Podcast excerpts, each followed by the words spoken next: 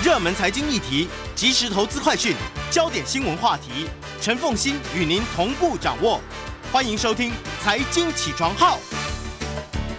Hello， 各位听众大家早，欢迎大家来到九八新闻台《财经起床号》节目现场，我是陈凤馨。一周国际经济趋势，在我们线上是我们的老朋友丁学文。Hello， 学文早。恭喜各位听众，大家早安。好，呃，这一期《经济学人》还在检讨阿富汗嘛，对不对？对。好，我们就来看这一个，嗯、呃，这个阿富汗之后，他担心的是恐攻其实没有解决，所以会有下一场恐怖攻击。对，他主要这一次啊、哦，其实谈的是圣战分子或圣战主义哦，因为大家知道阿富汗其实是圣战主义的一个缩影嘛，所以大家如果在封面设计上看到的话，确实会让人有点担心哦。因为在鲜红的封底前，我们看见的是一个圣战分子的黑白背影。不过呢，比较可怕的是，在他后脑勺落印的、哦、却是四个并排站着挥舞枪械的圣战分子。那上面有一排白色的补充大字：下一个全球圣战会在哪里啊、哦？那这次经济学人其实用了非常大的篇幅哦，总共有十三篇文章哦，里面还有一个特别报道，在三十八页之后。然后呢，分别在序论第一篇，包括十三页的 briefing 专文，亚洲板块有一篇，美国板块有一篇。这两篇主要写的是啊、哦，留在阿富汗的人，还有还没已经离开阿富汗，然后到了美国的这些所谓的难民啊、哦嗯。那另外在中东和非洲也有两篇文章，谈的就是阿拉伯世界哦。我想基本上啊、哦，我把那个文章还是稍微 combine 之后跟大家分享一下哦。在也门呢、哦，其实阿富汗事件之后。也门正在呃燃放烟花庆祝，在索马尼亚你会看到他们在分发糖果，在叙利亚他们圣战着塔利班如何通过圣战推翻了犯罪政权。世界各地的圣战分子莫不为喀布尔的呃沦陷而欣喜若狂，他们凭借着意志力、耐心和狡猾，一群预算有限的圣战士竟然成功打败了美国，接管了这么一个规模不算小的国家。对于渴望驱逐异教徒和推翻非宗教国家的穆斯林来说，他们认为这是上帝认可的一个实证，后续的涟漪效果既广且远。在接下来的几天，拜登将不得不解决他自己在喀布尔遗留下来的混乱局面。迄今为止，那里的人仍然喧闹着要逃离阿富汗，这是他就任总统以来最危险的一个时刻。从长远来看，全球必须因应这个因美国溃败而助长的圣战主义问题，主要的风险其实不在恐怖分子会像二零零一年九一一那样利用阿富汗作为打击西方的基地，因为富裕国家已经有了比较好的安全保障，要进行当时那样的袭击太困难了。此外，塔利班不大可能接受那种全球性恐怖分子大型训练的行动，因为他们更渴望后续能够得到认可或者是援助。诚然，塔利班中的部分人哦会觉得他们有义务帮忙海外的逊尼派的圣战分子，部分人会想援助他们在巴基斯坦的同战炮火，这些想法会让那些拥有核武器的国家更加的不稳定。但在阿富汗国境以外，主要的连锁反应其实是心理层面的。塔利班的圣战呢，会让其他国家的圣战分子热血奔腾，并刺激更多的年轻人加入他们。某些生活在富裕国家的人们或许会受到鼓舞，开始犯下恐怖的行动，一些类似的攻击就足以散播恐惧感，以及扰乱某些国家的国内政局。比较糟糕的是哦，在某些比较贫穷还有贫弱的国家，例如那些对圣战分子正在制造混乱，或想要控制领土，或跟政府有着对峙情势国家的后续效应，在巴基斯坦、在也门、在叙利亚、在尼日、马利、索马尼亚，甚至莫桑比克。这些情况已经开始隐隐出现，在亚洲、非洲和中东的某些国家，圣战分子也在蠢蠢欲动。他们中的许多会开始问自己：如果阿富汗都能打败美国这个超级大国，我们为什么不能自己试看看？圣战者并不完全是一样的啊、哦，他们中的许多其实不支持教义，许多人还彼此仇恨、斗争。嗯、对，伊斯兰国的支持者喜欢嘲弄塔利班是美国的走狗。塔利班上周在喀布尔做的第一个事情，就是把南亚的伊斯兰国的领导人从监狱中拉出来处死。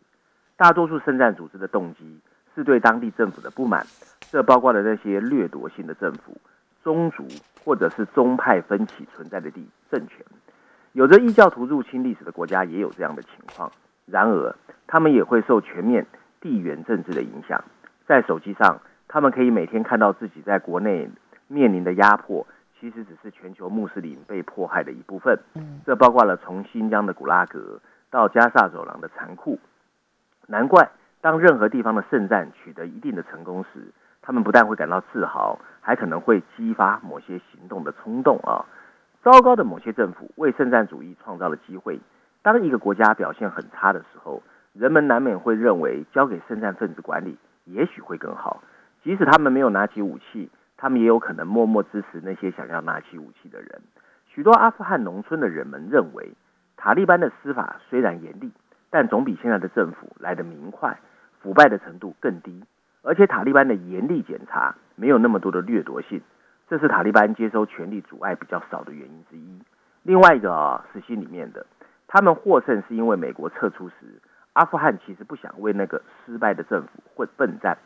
类似的原则用适用于其他地方，尼日东北部的圣战分子很难被击败，因为当地人很讨厌现在的执政的政府。政府军官会将自己的武器卖给游击队来换取现金的收入。然而，一旦圣战分子赢得权力，他们就会发现靠意识形态执政非常困难。他们渴望创造一个完美虔诚的社会，而且对偏离这一理想的人们一向无情以及不容忍，这让务实的妥协变得非常的困难。伊斯兰国对伊拉克和叙利亚大片地区的统治只维持了三年，他把人们淹死在笼内的习惯逼得原本同其逊尼派的人士远离。除了烧杀掠夺，他没有能力促进经济的活动，他吓坏了外部势力和什叶派的伊拉克人，以致最后他们决定联合起来击垮他。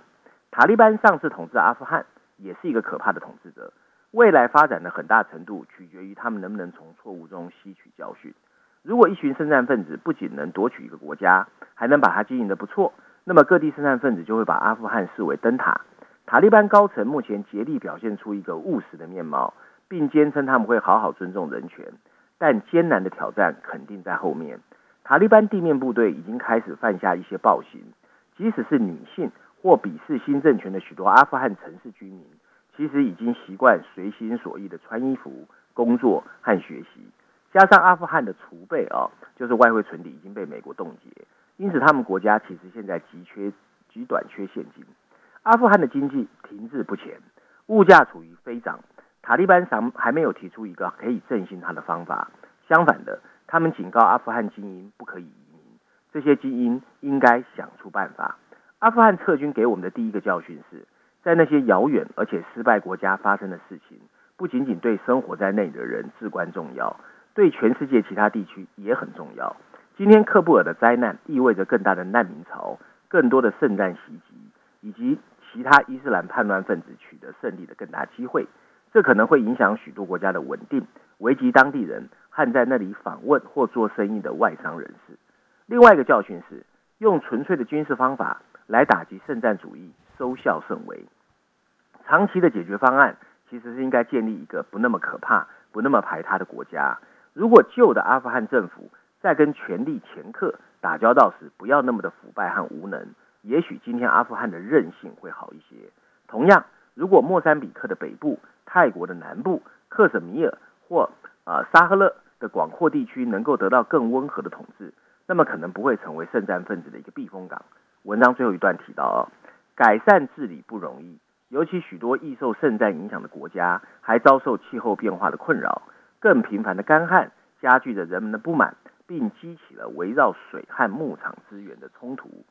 捐助者可以提供更多的建议和现金，但最终还是要由当地人自己来建立能够运作的机构，除非现有政权能够提供基本的公民服务和类似正义的机制，否则圣战者的口号听起来对很多人还是很有吸引力的。嗯，我们如果从西方社会的角度来讲的话，提到圣战者，心里头想的当然都是残忍极端，对不对？哈、嗯，但是我觉得经济学人算是很务实的去面对，为什么塔利班他可以所向无敌啊？那么，嗯，它里面提到的，当一个是国际上面压迫穆斯林的那个形象，对哈，这个形象让穆斯林兄弟们有一种同仇敌敌忾的那种感受哈。那么第二个部分是失败国家或者是失能国家的刺激，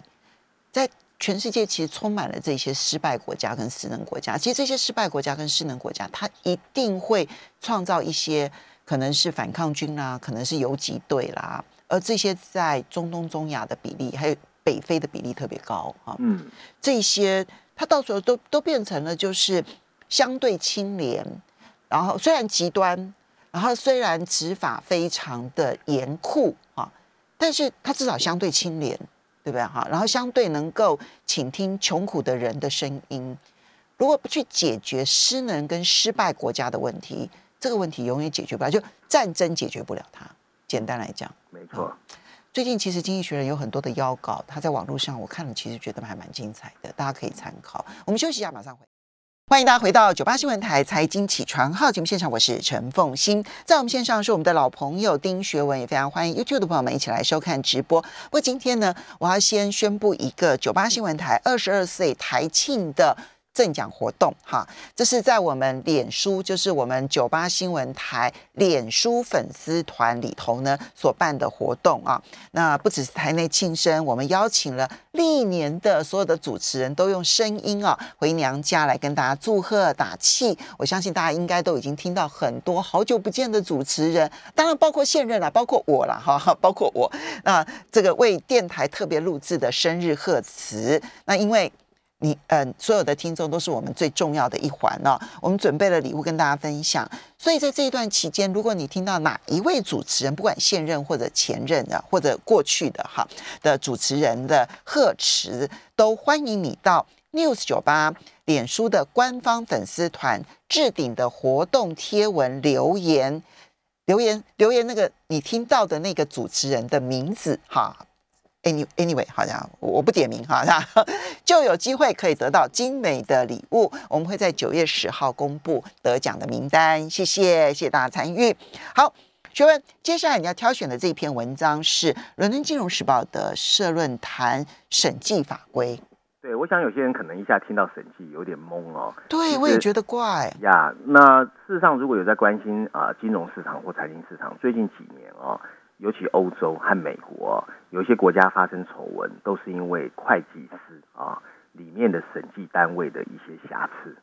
啊，所以它里面针对的审计，其实特别针对的是四大。那我想有些人对四大可能理解，有些人不理解。四大其实谈的是全世界最大的四家会计师事务所，其实在台湾就叫勤业众信 Deloitte、资诚、P W C、K P M G、安侯建业，嗯，还有安永 E Y 啊、嗯，那其实都在信义计划区，你都看得到。这四大对，在台湾都有 对, 对。那欧洲其实开始有了一些动作，所以这一篇《伦敦金融时报》它的大标题写的是类似冰河的审计行业的改革需要加快，然后补充标题写的是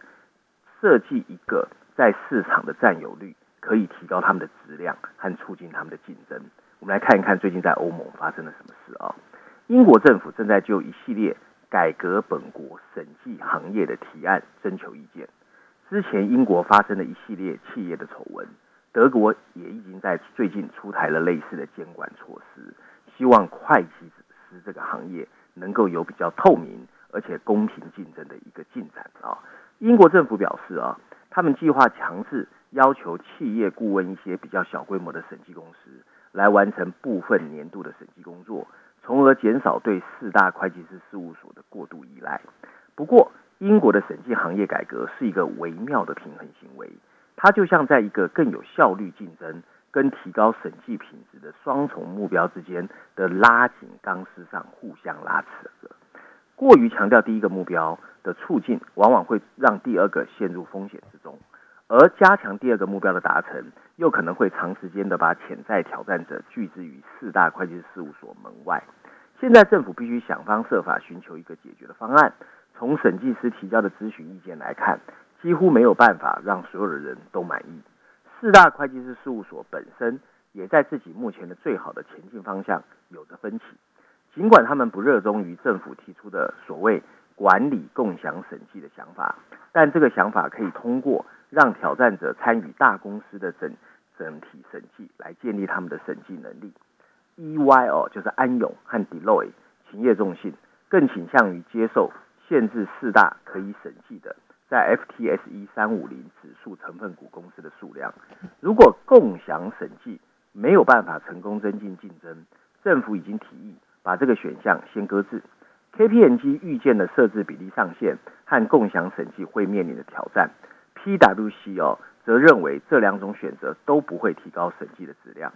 在二零一八年发布了关于审计改革的必要性系列深入文章之后，伦敦金融时报主张其实应该设置一个上限，并结合对那些大型企业推动共享审计。 百分之六十 的上限是伦敦金融时报的提议，尽管四大希望有 百分之八十，这代表、哦、他们其实在所有企业里面 百分之八十 是他们审计的，这很可怕哦。一个市场份额上限会引发一些潜在的问题，挑战者最终可能会尝试处理超出他能力范围的审计，或者他们可能会拒绝参与太复杂的审计，进而增加了专注力的能力。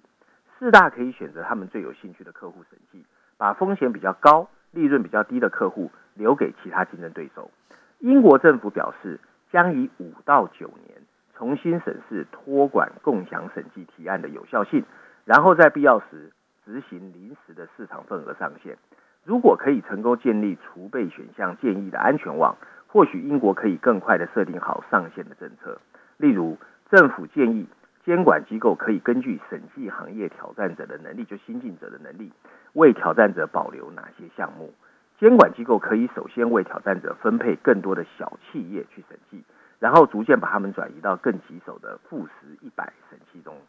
相比之下，共享审计将是一项比较慢的引入竞争的方式，可能会有很多重复的工作，并最后证明成本更高，并且仍然可能无法提高审计能力和质量。有一家公司哦，叫志同的审计主管哦 Fiona 在今天早些时候就警告说，挑战者会计师可能最终会得到了相对排序后面的东西。显然，重要的不是是不要仓促进行旨在增强政府对监管机构信心的改革，但是在这个问题上不能向政府提出仓促的指控。他以极快的速度改革审计和他周围的监管机构，即使改革到位，政府估计他托管共享审计提案也可能要十年才能完成挑战。那鉴于现行的制度质量和竞争都没有明显改善，政府现在必须努力进行推动改革。挑战者开始成熟和现任者放弃部分主导地位的过渡期不可避免，不过政府必须采取尽快的行动。如果企业为了自身的利益和最终改善质量和竞争而不得不在审计上多花一点钱，那么这应该是值得付出的代价。嗯，这个或者讲审计，或者讲会计，对不对？哈、嗯，这个全球金融，呃，全球金融市场的会计的改革，其实真的是有点刻不容缓。但对它距离一般人真的太远，但是它跟一般的行业又太密切了。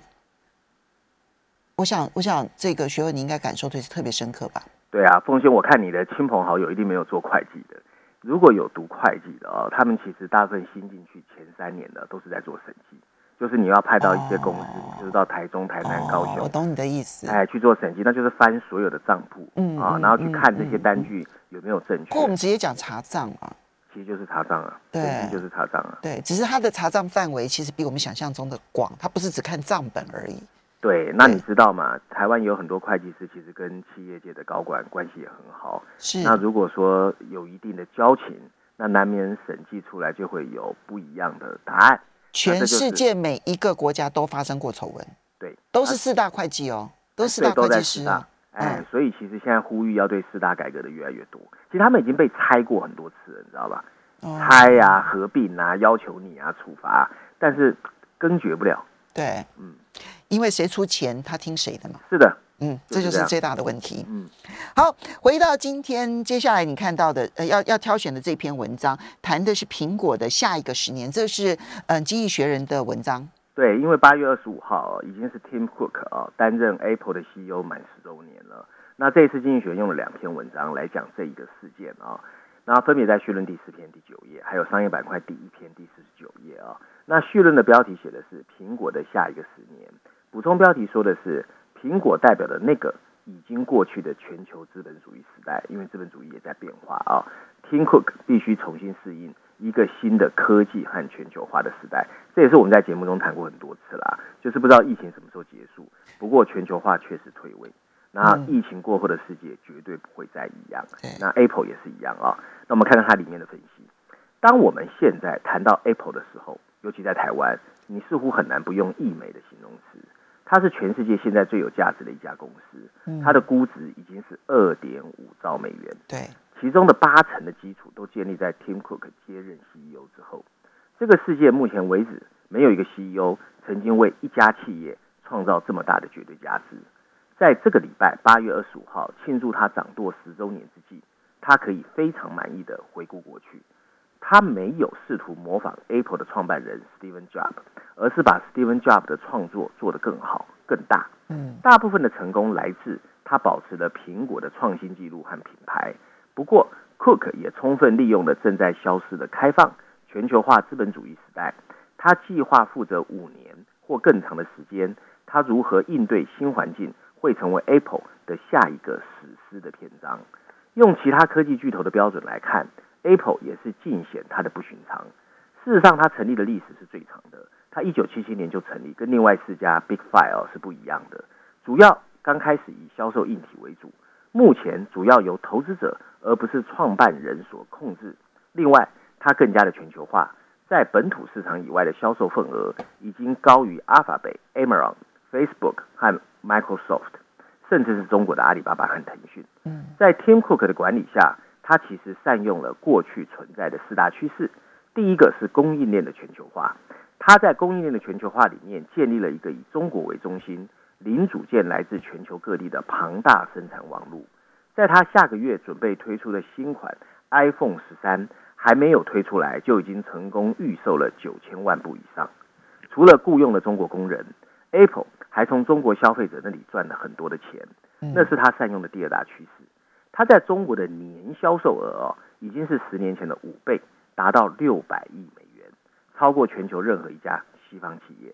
而在政府对高市场占有率放松管制的时代， Apple 也成功的蓬勃发展起来。虽然手机行业今天竞争非常的残酷，更便宜的手机也有一定的竞争力，不过在高端手机 Apple 一枝独秀，它光在美国市场的占有率就超过六成。在操作系统中，它也占据着绝对的主导地位。它没有跟竞争对手公开竞争，而是从 Google 那里获取了巨额的报酬，以换取它把 Google 放到我们 iPhone 里面作为搜索引擎的一个酬劳。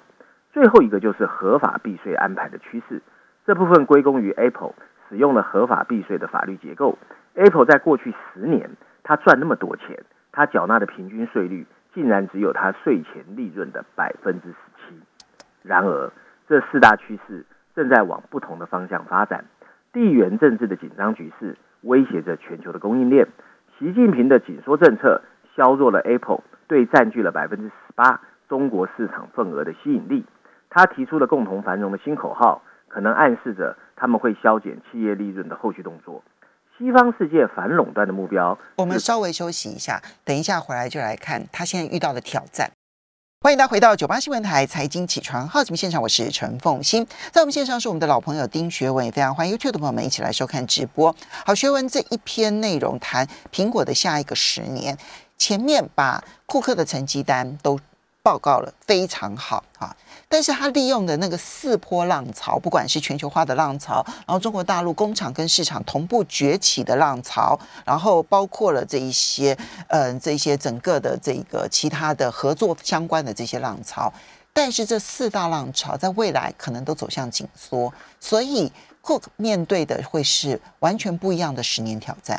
对，那众所周知啊，西方世界现在反垄断的主要目标就是这些科技巨头。包括 Google 的支付，还有 Apple 的 App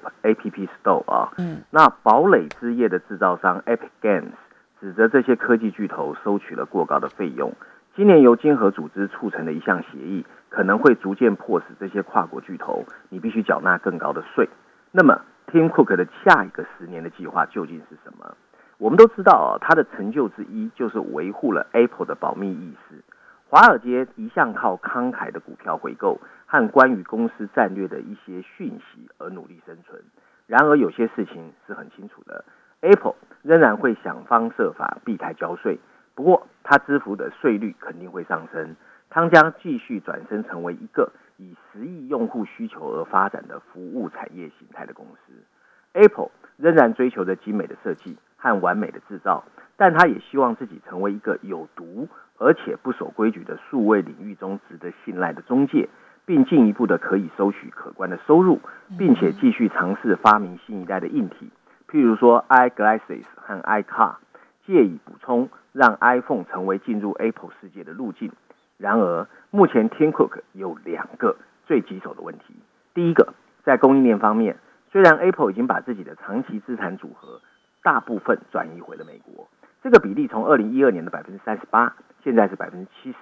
但包括晶片公司台积电在内的主要供应商对在美国进行生产不反对，但如果中美的分歧加深，或者 Apple 跟北京的关系恶化， Cook 将需要远离中国，这对将在中国产生的利润和世界贸易都会发生重大的影响。文章最后一段提醒啊、哦，与此同时，来自反垄断的热度和 Apple 转向服务产业发展都可能会催化它和其他科技巨头的竞争。苹果今年年初就在隐私方面跟 Facebook 发生了冲突，它还可能更深入的推啊、呃、推进所谓的搜索、电子商务或娱乐相关的切入，打破各个科技巨头的舒适俱乐部。Tim Cook 接下来的任期绝对不可能像第一个十年那么成功，而他现在的任何决策都会至关重要。嗯，一个地缘政治，另外一个是全球反垄断的这个浪潮，对吧？好、嗯，没错。接下来这一篇很重要啊，要谈《经济学人》要来谈习近平在八月的时候提出来的共同富裕，他如何解读？对，我很好奇。对，这一篇在六十页的自由广场啊，然后他大标题写的就是习近平的共同富裕吓坏了中国的富豪，补充标题写的是这个想法正让大家从对中国科技企业的镇压联想到财产税的推动的所有可能性啊。文章一开始他说，在二零一六年的一次演讲中，习近平就提及了一个现在最困扰中国企业巨头，而且已经影响中国股市上涨的理念，就是共同繁荣啊。这个可能是最近让中国政府开始打击补习教育，对互联网企业展开反垄断罚款，甚至对零工待遇的指导方针，以及有可能推进的财产税苛征，甚至鼓励中国部分企业开始进行的大笔慈善捐款都有影响。而所有的想法都指向了所谓的共同富裕或共同繁荣这个理念。习近平提到共同繁荣是中国自古以来的一个理念，习近平还说这个理念不仅体现了马克思主义，也符合孔孟思维。他引用了《论语》中的一段文字，不患寡而患不均，不患贫而患不安。大意是说，不担心分的少，而是担心分配的不公正、不公平；不担心人民生活贫困，而担心生活不安定。所以这个说法其实不新鲜，但它却在最近，它却是最近最重要的一个说法。据 Bloomberg 的报道啊，这个词今年在习近平的谈话中出现了六十五次。最近的一个例子是强力执行共产党经济路线的中央财政和经济事务委员会。他在八月十七号的会议上重点特别拿出来讨论了这个想法。那他到底是什么意思啊？共产党已经澄清了，他没有什么特定意义，他并不表示每个人最终会享用一样的财富，不是平均主义，不是。他应该他他想鼓励的是，仍然是那些自己能够创造财富的人，诚信做事、敢于创业的企业家是他鼓励的。平等主义的转变也不会发生。这个委员会本月份重申，应该以渐进的方式逐步推进共同的繁荣，但这个目标仍然说明了不会让现状存续。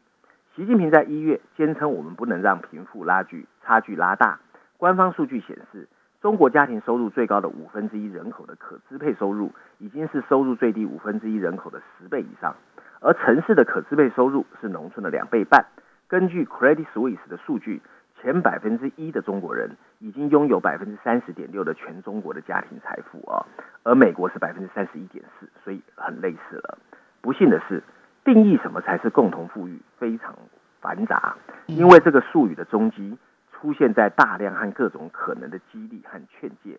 这些愿望可能值得称赞，也可能让人感觉悲哀，但这又取决于一个还没有制定好的细节。共同繁荣将需要呃、为不幸的人提供更强大的安全网、更好的养老金、更平等的获得公共服务，包括教育和医疗，并希望最后能够成为一个收入的橄榄型的分配，就是中间丰厚，底部和、呃、顶, 顶部和底部比较薄。中国现在大概有四亿人的收入啊，年收入在十万到五十万人民币啊，折合是一点五万到七点七万美元之间，支撑着一家三口或同等水平的家庭生活。根据隶属于中国国务院的智库发展研究中心的说法，他希望在十年内把这个数字翻两倍，达到八亿。共产党表示会加强税收管理来消除不平衡，他将合理的调整高收入的税负，但他还没有说明未来的税率或门槛怎么来量化合理性。此外，根据一个咨询公司叫 Teneo 的一个分析师的说法，中国政府在二零一八年就对个人税收进行了全面改革，因此不太可能很快再进行一次税率的改革，更有可能的打击逃税和那些非法的收入才是他们会做的事。本周，共产党的腐败监督机构就表示，他已经指示杭州市的两万四千八百多名共产党干部进行自查，并主动承认任何从当地企业非法借款或其他利益冲突的行为。大多数追求平等主义的政府借由税收还有转移支付来达成这些目标，但中国的做法范围会更广。他还支持另外两种类型的再分配，就是富人的自愿捐赠，譬如说腾讯在八月十七号就公开向中国社会捐赠了七十七亿美元。那有时又叫做 pre-distribution 预先分配，这可能需要改变国民收入在工资和利润之间的分配。例如浙江省的一个共同繁荣示范区就希望把劳动力占全省收入的比重从目前的 百分之四十七点八 提高到五成以上。劳动份额其实很难衡量，更不要说操纵。由于全球化和科技变革这些深层力量，它在许多发达经济体中稳步下降，但中国的工薪阶层可能会受益于政府对零工工人的新指导方针，这些政策旨在提高他们的工资和谈判地位。当然，零工经济的投资人会担心这些政策让他们的利益缩小。自这个指引发布以来，外卖巨头美团的股价下跌了 百分之十八。 跟其他标志性倡议一样、哦、共产党不会加强实现共同繁荣的共同方针。他在八月十七号表示，他们会鼓励地方当局探索适合当地情况的有效方式。浙江的城市正争先恐后为各种举措贴上标签，以从缩小城乡差距到鼓励民众的精神财富。随着时间的转移，成功的项目有可能被认为符合习近平的愿景，实际上他们的愿景绝对还是围绕共同繁荣。好，学文他的结论是？他的结论是啊，其实这个经济问题不是一个经济问题，是一个政治问题。对，他们希望透过所谓论语的这种说法来巩固共产党的统治基础。嗯，可能 更, 更大范围，对不对？看起来他要做的事情，他有各式各样的实验正在进行当中。对，每一个省都在竞赛，然后看谁做的结果其实更符合他们的需求。没错，所以这是一个大的时代的改变。对，这个大时代的改变会是一个什么面貌，其实没有人看得清楚，我们必须要持续的观察当中、嗯、要非常谢谢学文带来的这些文章，也非常谢谢大家收听收看。